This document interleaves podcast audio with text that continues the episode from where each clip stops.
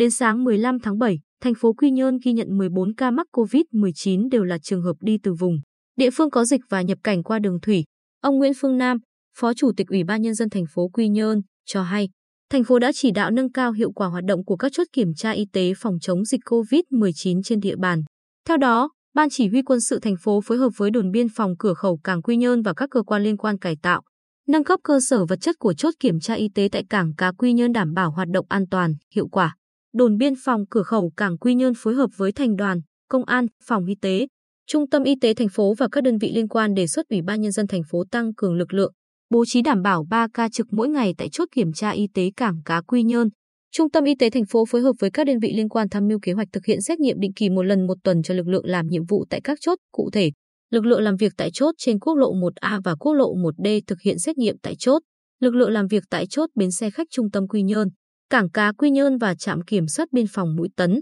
thực hiện xét nghiệm tại trung tâm y tế thành phố. Ủy ban nhân dân phường Gành Giáng, Bùi Thị Xuân tăng cường chỉ đạo các tổ công tác thường xuyên tuần tra, kiểm soát, kịp thời ngăn chặn trường hợp lợi dụng đường mòn, lối mở ở khu vực ven núi, ven biển luồn lách vào khu dân cư né tránh chốt kiểm tra y tế, nhất là vào thời gian buổi tối cho đến 5 giờ sáng. Ủy ban nhân dân phường Hải Cảng tiếp tục tăng cường lực lượng chức năng tham gia trực chốt kiểm tra y tế tại cảng cá Quy Nhơn, thường xuyên kiểm tra, nhắc nhở, kiên quyết xử lý nghiêm trường hợp ra vào hoạt động kinh doanh, mua bán tại cảng cá không tuân thủ các quy định về phòng chống dịch, nhất là không đeo khẩu trang, tụ tập đông người,